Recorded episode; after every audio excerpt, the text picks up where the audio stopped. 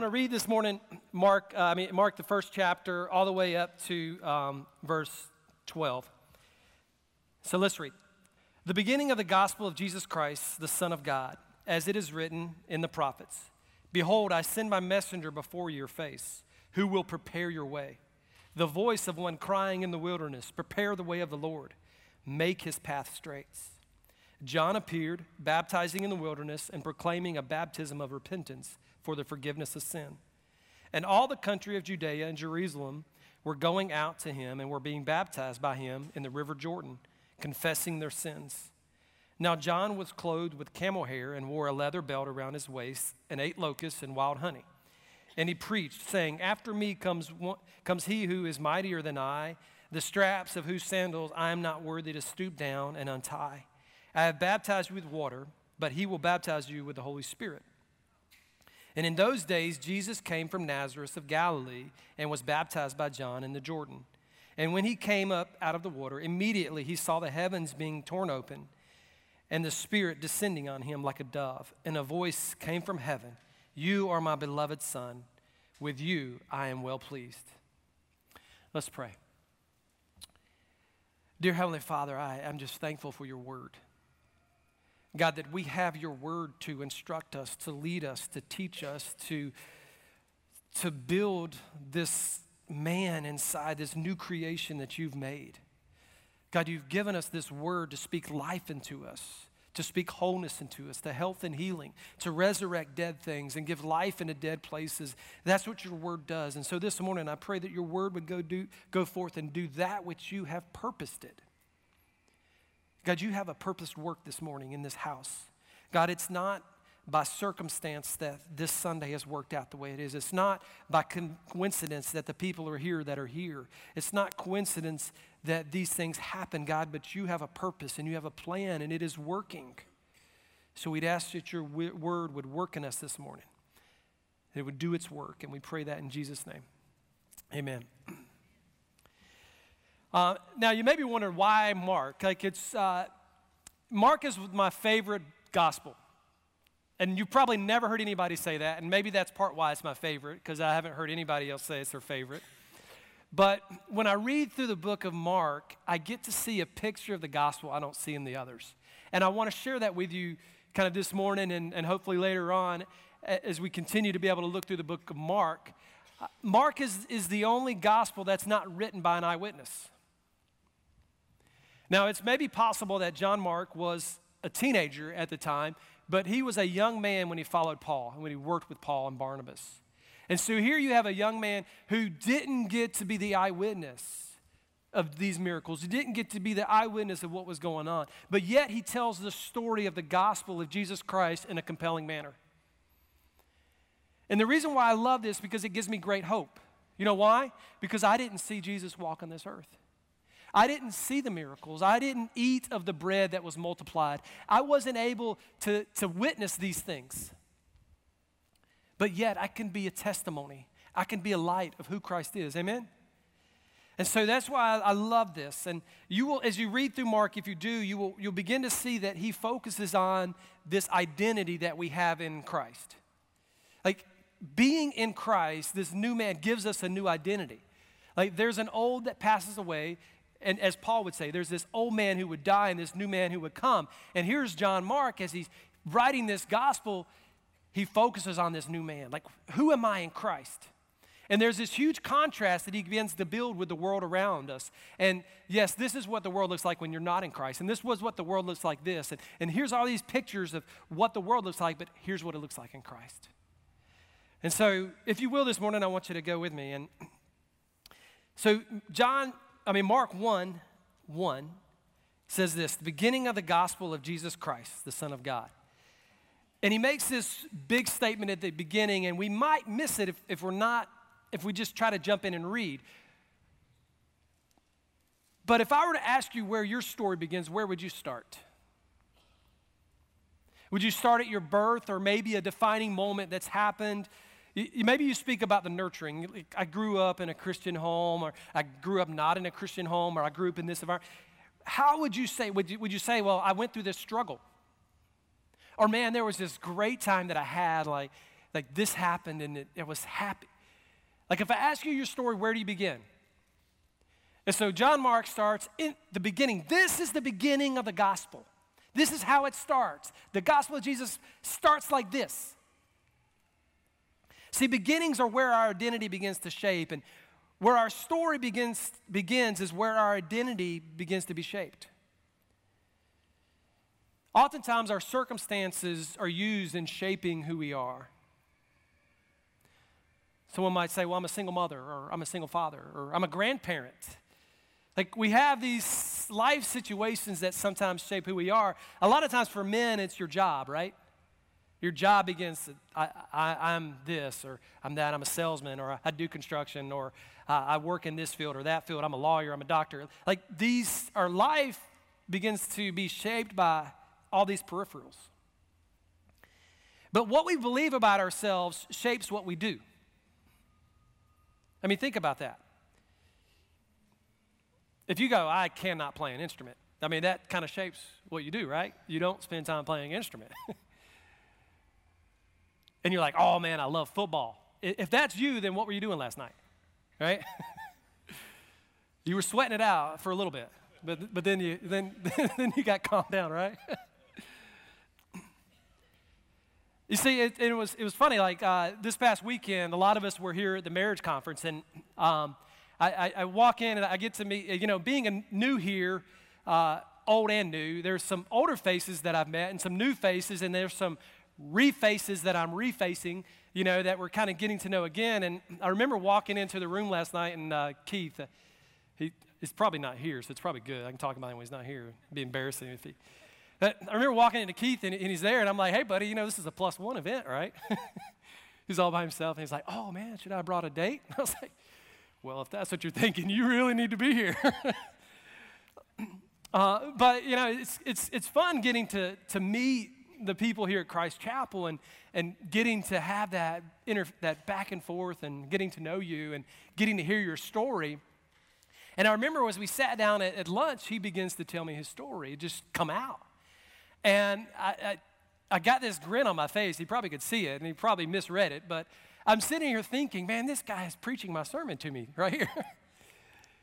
because here he is, he's telling me about his story.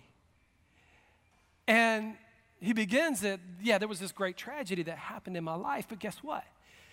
But God, but God, God did this. God showed me this. God, and he kept, I'm like, well, tell me about that. And he keeps on and on about God and God this. And, and the whole story is here is God in the midst of this broken space. And here is why the self help gospel is so dangerous. Because if our identity is shaped by the world, or if it's shaped by culture, or if it's shaped by self image, then it's not shaped by the gospel. But if our life is shaped by the gospel, then our story narrative is not about ourselves, it's but God, but God, but God. This was the situation, but God. It was dark, it was dim, but God. It was lost, it was hopeless, but God. And I, I remember, I don't know if any of you, know Keith Green, um, man, am I dating myself? No, I'm not that old. But um, I, when I was in college, I used to collect records, and somehow I got a hold of these Keith Green records. And I remember sitting listening to Keith Green, and he was this 70s hippie. Um, this, it's, I was being nostalgic for a bit, but uh, some of you may know him, and, and he would just play this piano and kind of do this. Um, he, I don't know, he was real free in his worship. And I remember I don't remember much from all that, but I, there's one line that he said that's always stuck with me. And he said, I love hearing people's story when they get to the but God moment. He's like, because I'm always waiting in anticipation because I know that there's that but God that's coming. And that this is a situation, but God stepped in. And if, if we are shaped after lesser things, then they become limits that we have to move out of the way. You see, if if our life is shaped by our situation, if it's our marriage situation or our life situation, then those become limits that we have to move. Like we have to rise up and be strong, or we have to think happy thoughts, we have to speak happy words, or if we just have enough faith, we can move it. You see, that's the danger if our life is shaped by all these other things. Now, catch this point because I think this is a huge point that Mark wants to lay down in the beginning of his story. It's like, what is shaping your life? Father, mother, son, daughter, husband, what is shaping your life? Are you shaped after culture? What has given you your identity? Is it from Hollywood? Is it from your work environment? Is it from situations, circumstances? Because if so, then those things become limits in your life. And if it's work, then I've got to climb the ladder of success to get higher. If it's your wife, well, maybe I got to get a new wife because this one ain't doing it for me. Or if it's your children, oh man, maybe I shut them in a room or hide them away or make them do this or force them to do this. If this becomes what shapes our lives, then they become limits. But if the gospel is what shapes our life, then our weaknesses are not limits, they become launching pads for the gospel. Catch that.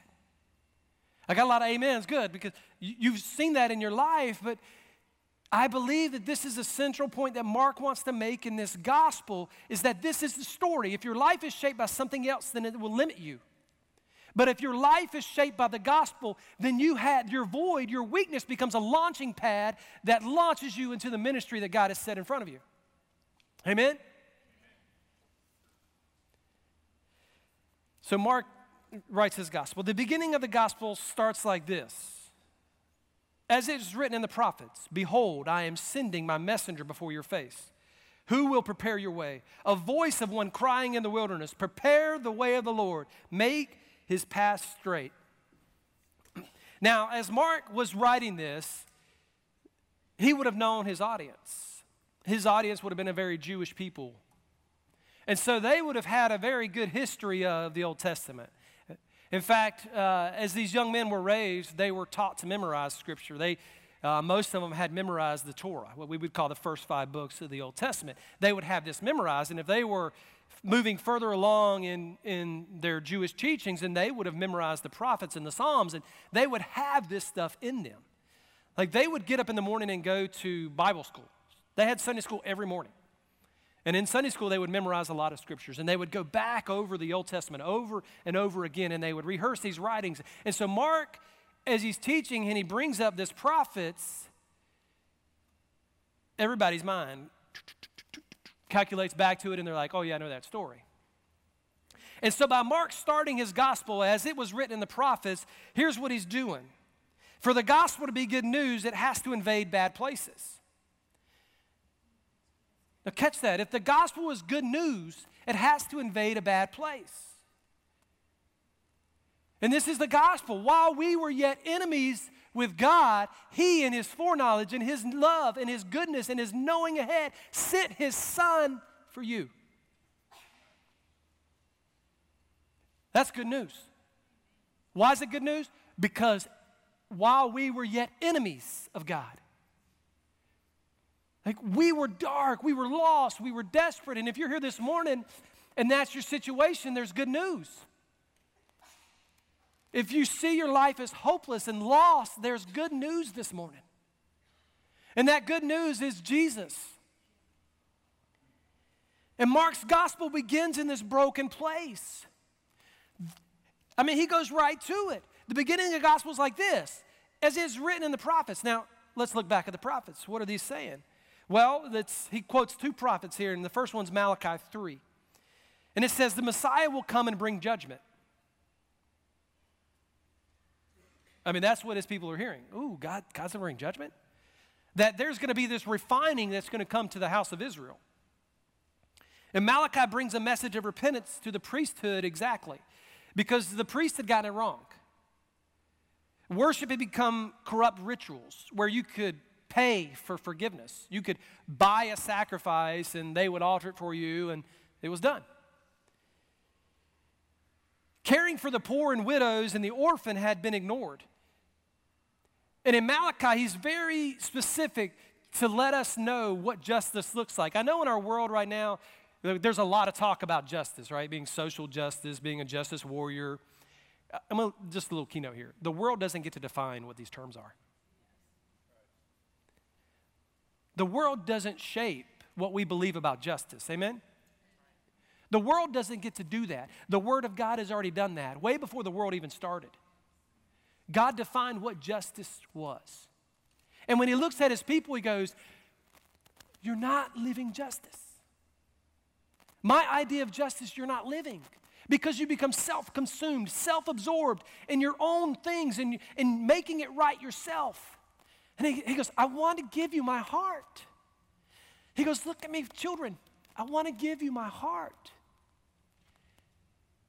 If you're a father in this room, you know what I'm talking about. You want your children to carry your heart. You want them to value the things you value. You want them to respect the things you respect. And so here is Malachi who, who brings this judgment. Mark brings this back to our mind. He wants us to start in this spot where God has said, I'm going to judge you because of these things, because the tithe was being ignored. Now, these are some pretty big allegations, wouldn't you think? And why would Mark start here in his gospel? And he lays down this foundation of Malachi, and then he brings us to Isaiah and Isaiah begins to warn us that sin would bring judgment. But then here comes the good news. Catch this. Yes, this is the dark state of Israel.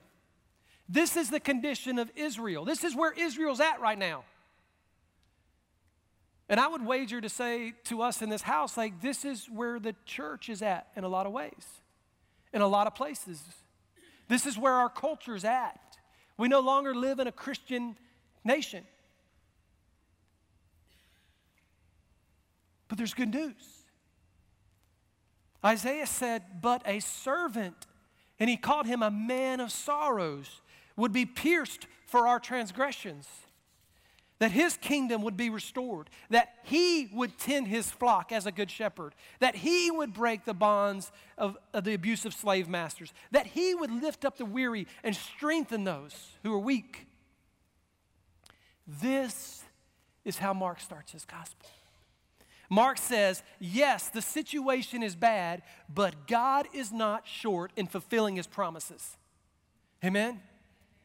That God is not short on acting. He's not weak, but his time is coming.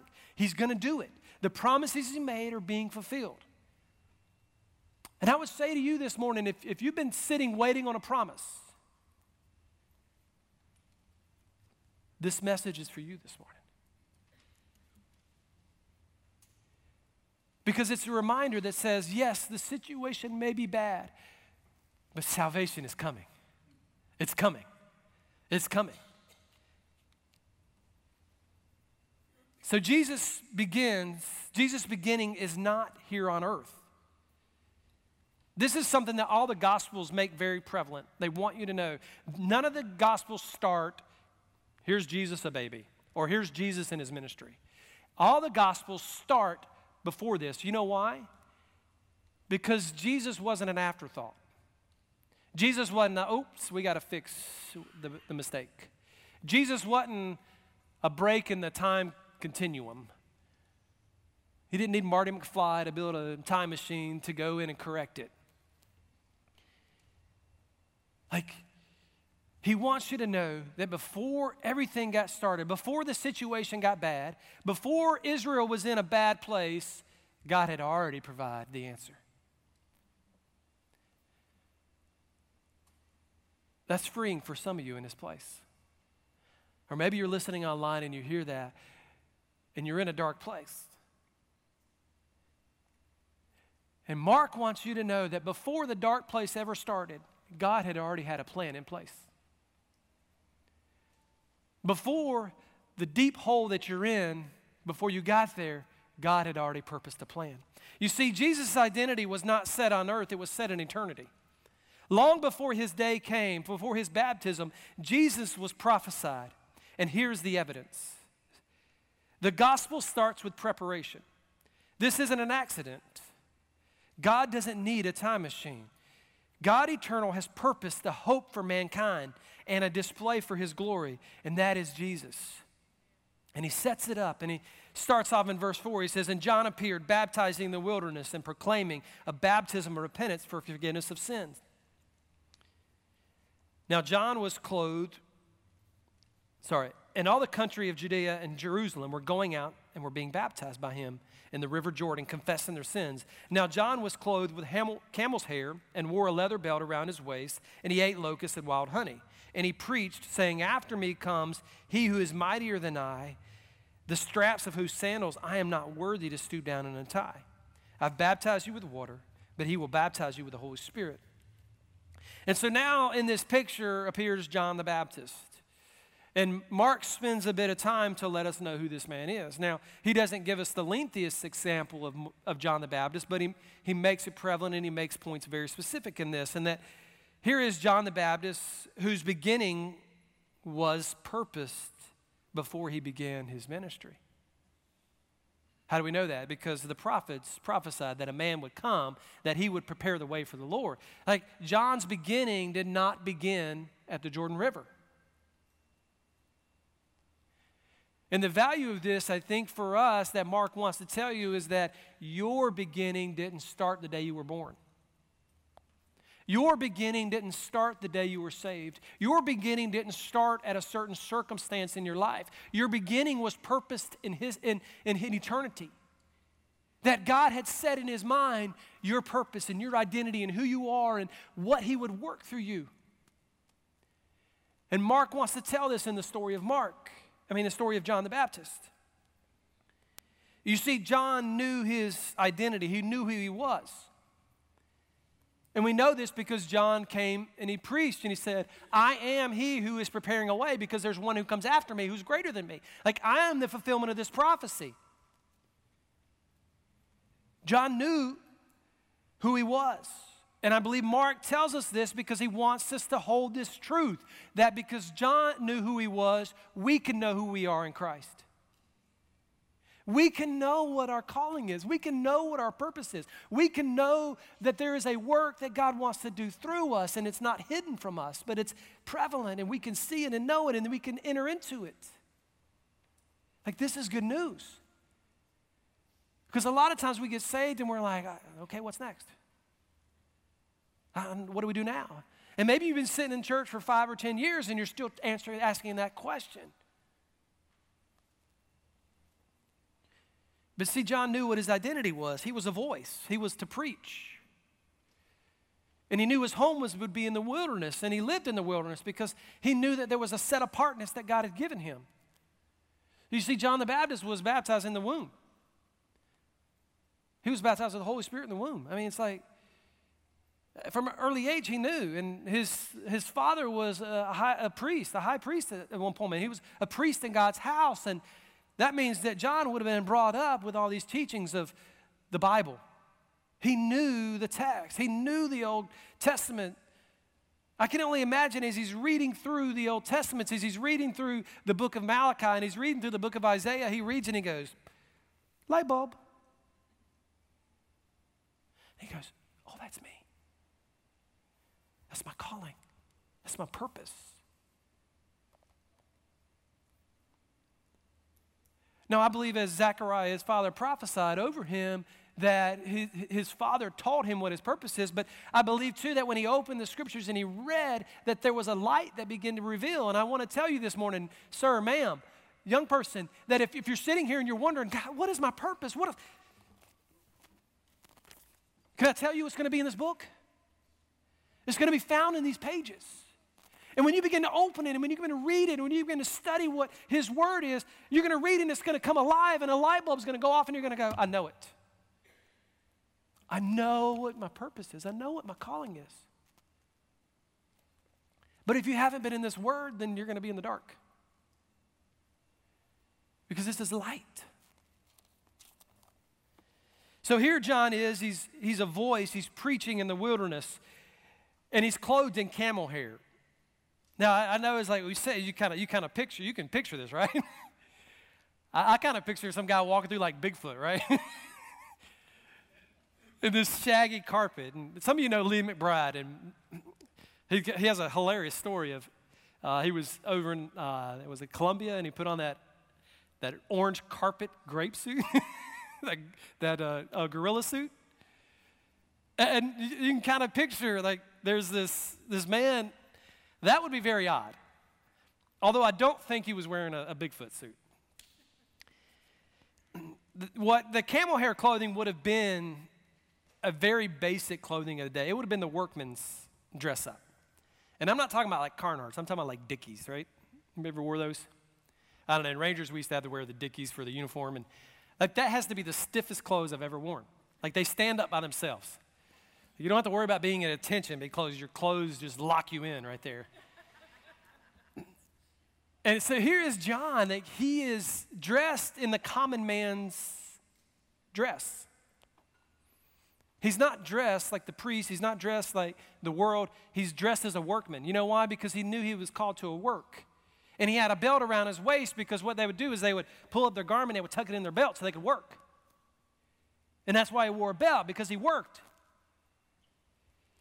Like John knew who he was, and he ate locusts and wild honey. Like he lived on the provisions of God. And so John, Mark gives us this picture of John because he wants us to see a contrast. And I want you to see this with me this morning. Like there's a contrast. The gospel life is very c- contrastly different. It's a stark contrast from the world. If you've been in Christian for a short time, you've realized that, right? You've felt that. You've been like, oh, I'm going to go do this, and the world just opposes you and pushes at you. You go to work, and you're like, oh, I'm going to clean my mouth up, and I'm not going to cuss. And what's the next thing that happens? Like there's 20 guys around you just letting it fly. You see, Mark sets up this contrast here of Israel's current spiritual condition versus what gospel centered life begins to reveal. The current religion structure was a show. It was having the appearance of godliness, but it was denying the power thereof. It was a very self centered approach at reconciliation. You see, because of the rituals of the show that they put on, their means to reconciliation with God was getting the ritual done right. And because they had done this ritual for years and years and years, and it didn't seem to be solving the problem because sin never ended in their hearts, it never fixed the problem. They began to half heartedly do it, and they began to not do it with their full heart and their full ten. And they began to kind of approach church as a half hearted task.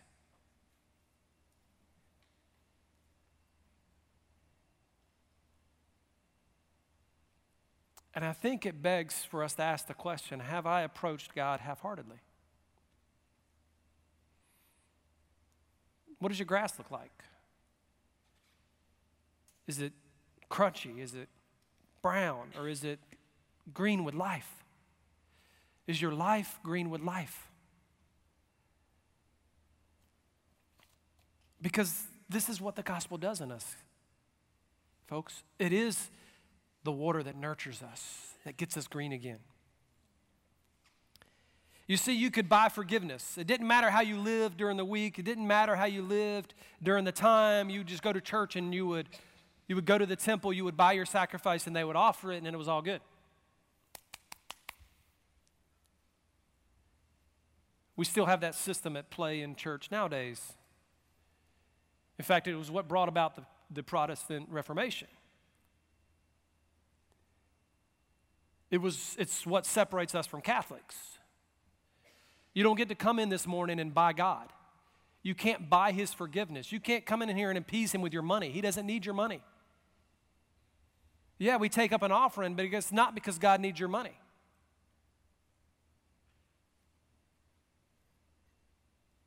What God needs is a humble and contrite heart. And what he asks for is that we would come and we would give this most precious treasure to him. You see, they had gotten to this form of church that if if you did this, then God would do this. This kind of if then response. And I think we have a tendency in church to get in this that if we come and we do this right, we pray right, or if we worship right, or if we do this right, then God will do that right. Like there's a bargaining we can do with God, we can negotiate with God. Like I don't know if you've ever tried that, but uh, how many have succeeded with that? Maybe once it worked out, but what about the next time? Like there's no bargaining with God. There's this there's no negotiating with God. He's the God of the universe. And he doesn't bow to your whims. He doesn't come to you and ask you for opinions and ideas. If you disagree, read the book of Job. But they had gotten into this, and the, the priest had become, they preached rituals and patterns of works, and that God is far away and we must appease him with our works. Maybe you've heard that in church. And here is John, he was a voice. He preached a message of life change. He preached a message that there is a life that's different than the one you're living, and it's being offered to you right now. And the, the one who offers that, the one who get bringing that, the one who has the ability to offer you that, he's coming. So get ready. Repent, repent, repent is what John would say. He preached, repent because the life giver is coming and he wants to give you a new life. You've been leaning on this old structure. You've been leaning on this method and it's never worked. But guess what? The promise is coming. That through repentance, that through trusting in God, salvation, through faith, that God coming and making things right was about to happen. And he said, Behold the Lamb of God who takes away the sins of the world. You know why he would say that? Because he saw there was a final sacrifice that was coming, and that sacrifice would be Jesus. Now, Paul would describe this contrast like this in 1 Corinthians 18 through 29. He said, For the word of the cross, which is salvation through faith, is folly to those who are perishing. But to us who are being saved, it's the power of God. For it is written, I will destroy the wisdom of the wise, and the discernment of the discerning I will thwart. Where it is, where is the one who is wise? Where is the scribe? Where is the debater of this age? Has not God made foolish the wisdom of the world? For since in the wisdom of God the world did not know God through wisdom, it pleased God that through the following the folly of what was preached to save those who believed.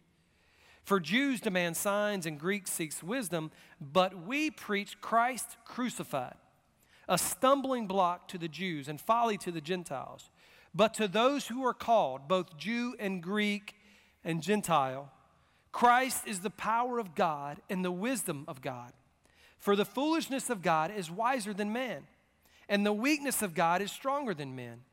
For consider your calling, brothers. Not many of you were wise according to worldly standards, not many were powerful, not many were of noble birth, but God chose what is weak in the world to shame the wise. And God chose what is weak in the world to shame the strong.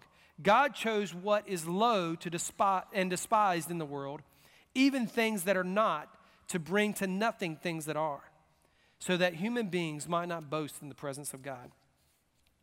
You see, the current structure said, put yourself together and then put yourself on display.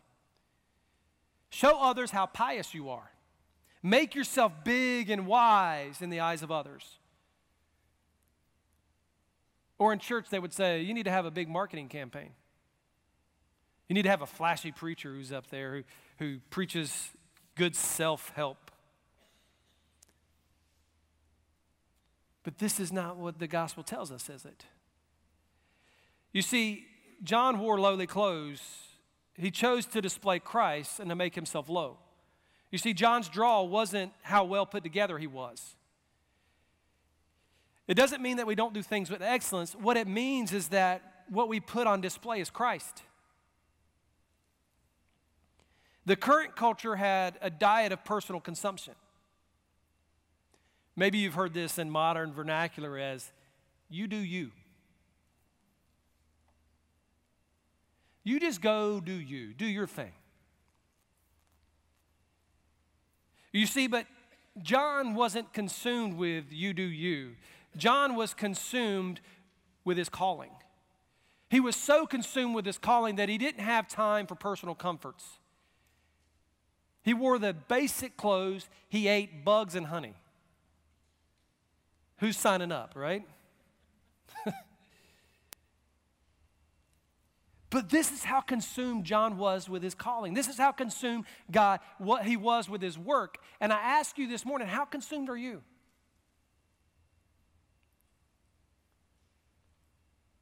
Because the beauty of this gospel, the beauty of this story, isn't that you have to step up and do these things.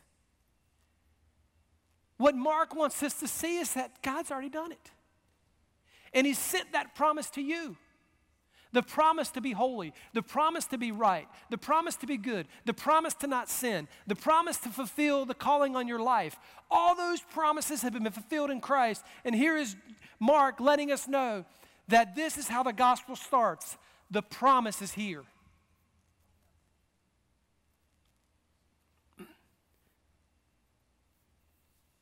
The current culture says that we have to get ourselves together, that God helps those who help themselves. And, or the famous bumper sticker is God is my co pilot. And I want you to know that no, He's either pilot or He's nothing.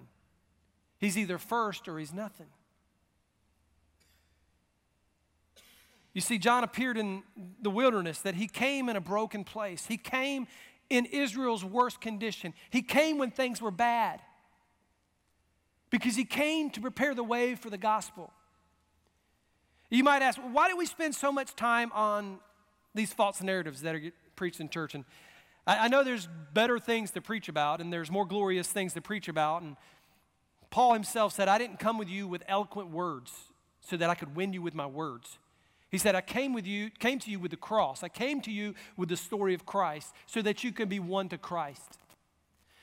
And that's what I want to do this morning, folks. I don't want to come and be eloquent and, and have the best presentation. What I do want to do is come and bring you Christ so that you may see Christ glorified in this house today, so that you may go to Christ. And he said, If I be lifted up, I will draw men into you. And I don't want you to be drawn to me, I want you to be drawn to Christ.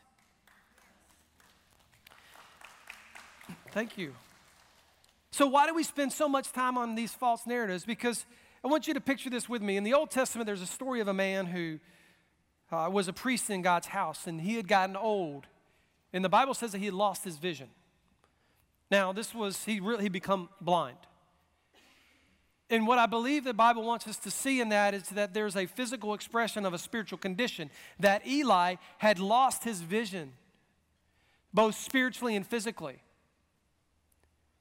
And so God raises up a young man, I mean, a young man, Samuel, who is sleeping in the house of God. He sleeps in the temple. He sleeps in the presence of God. Like this is where he's raised up. And God begins to raise up this young man in his presence. And then he comes to him and he talks to him in the middle of the night and he says, Samuel. And here's Samuel who runs to Eli and he goes, Yeah, what you want? What's up? I'm ready to serve. What, what do we got to do? And he goes, ah, What are you talking about? Go back to bed. So he goes back to bed. And again, the voice comes, Samuel. So he jumps up and he runs to Eli. What's, I, am here. I'm ready. Let's do this. I'm, I'm, I'm all ready. And then he says, I, I, didn't call you, go back to bed. And so the third time he gets up and he runs in, he's like, Man, I am here, I'm ready, let's go. And I want you to, there's a contrast that the Bible paints in this. You've got one guy who has lost his vision, and you've got on the other hand a young man who's like ready to go. And finally, Eli figures out, oh, well, maybe God's trying to talk to him. He says, okay, so if this happens again, just listen. And so Samuel goes to bed and he wakes up, and the voice and he goes, okay, God, here I am. And so instead of running to Eli, now Samuel runs to God and says, Okay, God, what do you have for me? And God says, I want to judge Eli because his sons are not honoring my temple. You see, Eli had lost his vision and had, his sons had begun to pollute the temple. I don't want to become Eli. I don't want to lose my vision, church. And I don't want this church to lose its vision. Because there's a world out there that's dying, and the gospel is a very big contrast from the world. And if we toe that line, if we try to get as close to that line of the world as we possibly can, as some churches do, they want to be cool and hip and have the best show in town, and so they get right on this line, and the next thing you know, you've fallen over and you got to, oh, you got to, I'm sorry, I, I didn't mean to say that. That wasn't what I was trying to say about that.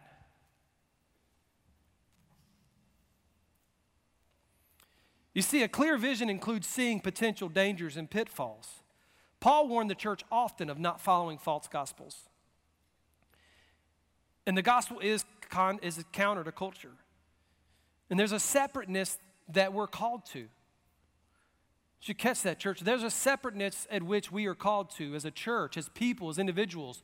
There's a, a to be apart. Now, what does that look like? Get before God and He'll show you.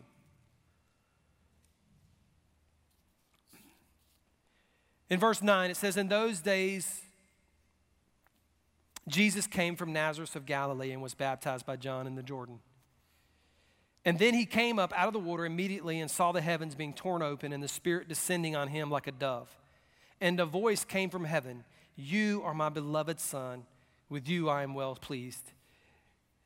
And so here Mark is opening this gospel narrative and he paints a picture. He says, Yes, the gospel in, goes into dark spaces and it brings a promise of hope and of redemption and renewal.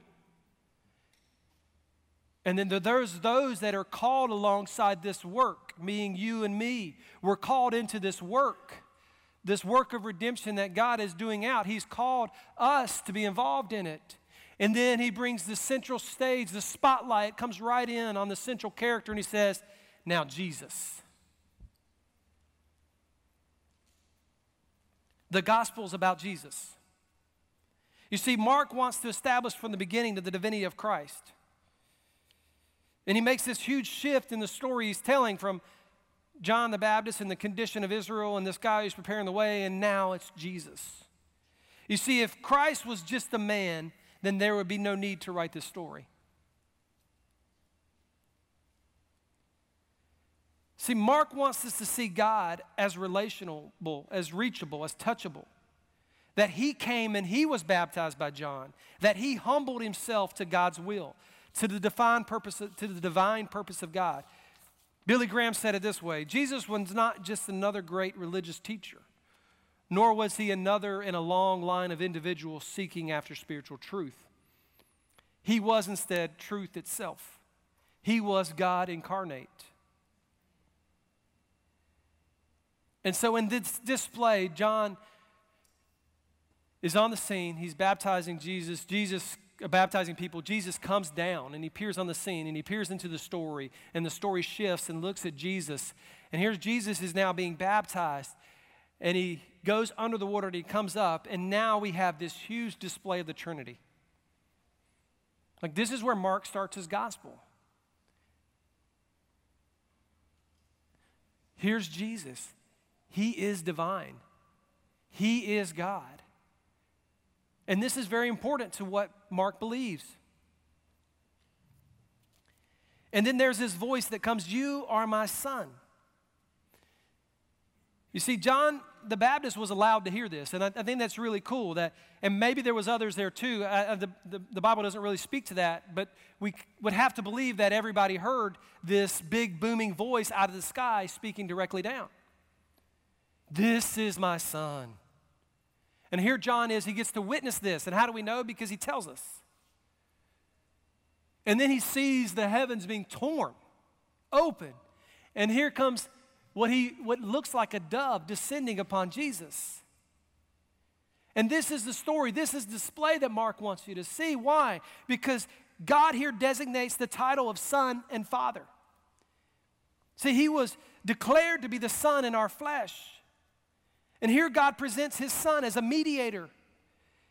Here is God come into our flesh so that he could be our mediator, so that he could be the means, the bridge, the gap between us and God that had been torn. He declares that he is father of us all. Ephesians 4 6 says this that there is one body and one spirit, just as we are all called to one hope when you were called. One Lord, one faith, one baptism, one God and Father of all, who is over all and through all and in all. And here we also see the title of beloved. So this title of son is given, which denotes father, and then the title of beloved is given. I hope you can see this this morning because this is a beautiful picture.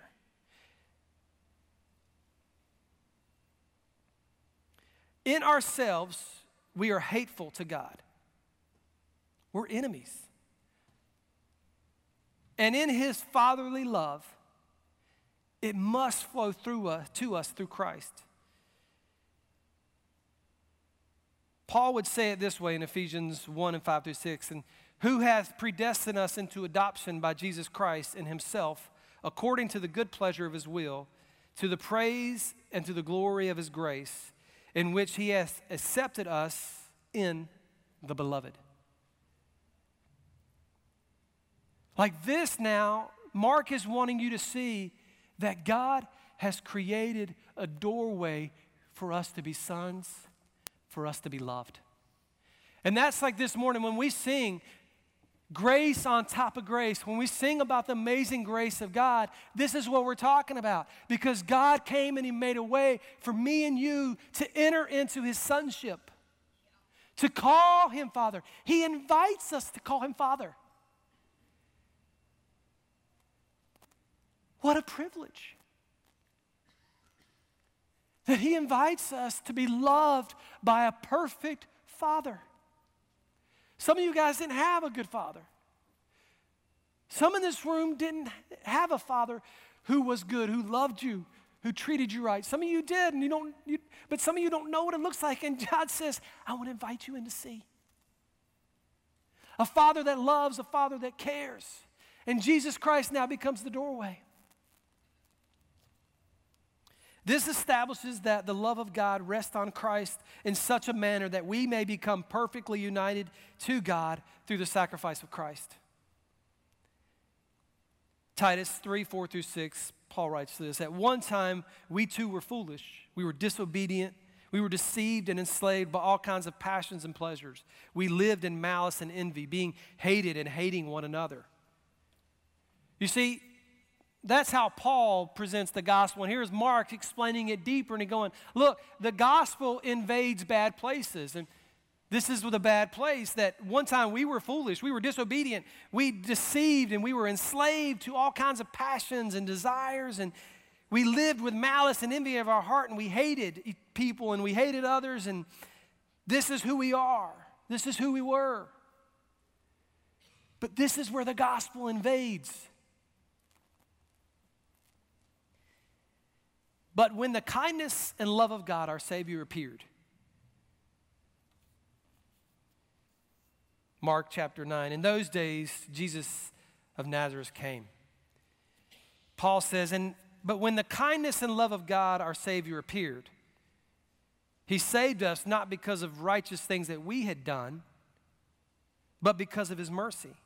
He saved us through the washing of rebirth and renewal by the Holy Spirit, whom He poured out on us generously through Christ Jesus, our Savior, so that having been justified by His grace, we might become heirs, having hope of eternal life. Mark opens and begins his gospel with two major statements. And if the band will come on up, I want to pull this in and, and bring this back to a place want you to catch the story that Mark presents us this morning in his gospel. For the gospel to be good news, it must invade bad spaces. If you've received the hope and the light of Jesus Christ in your life, it's because it invaded a bad space. He met you in the depths of your brokenness, in the depths of your sorrow, in the depths of your weakness. And if that's not your story, I want to invite you this morning to come, let that be your story. That in the depths and the darkness of where you're at and what's going on in your life, the hope of Jesus Christ is here and it's available to you. It's for you this morning through Christ Jesus. And the second thing I believe Mark wants to, to make a bold statement here is that God makes a personal statement to invite you and me to come into relationship with the Father that He wants us to experience the love of a perfect Father. And as we grow more deeply to understand the saving plan of God the Father, the sacrifice of Jesus Christ, and the sealing of the Holy Spirit, the circumstances in our lives no longer become obstacles, but they become launch pads for ministry.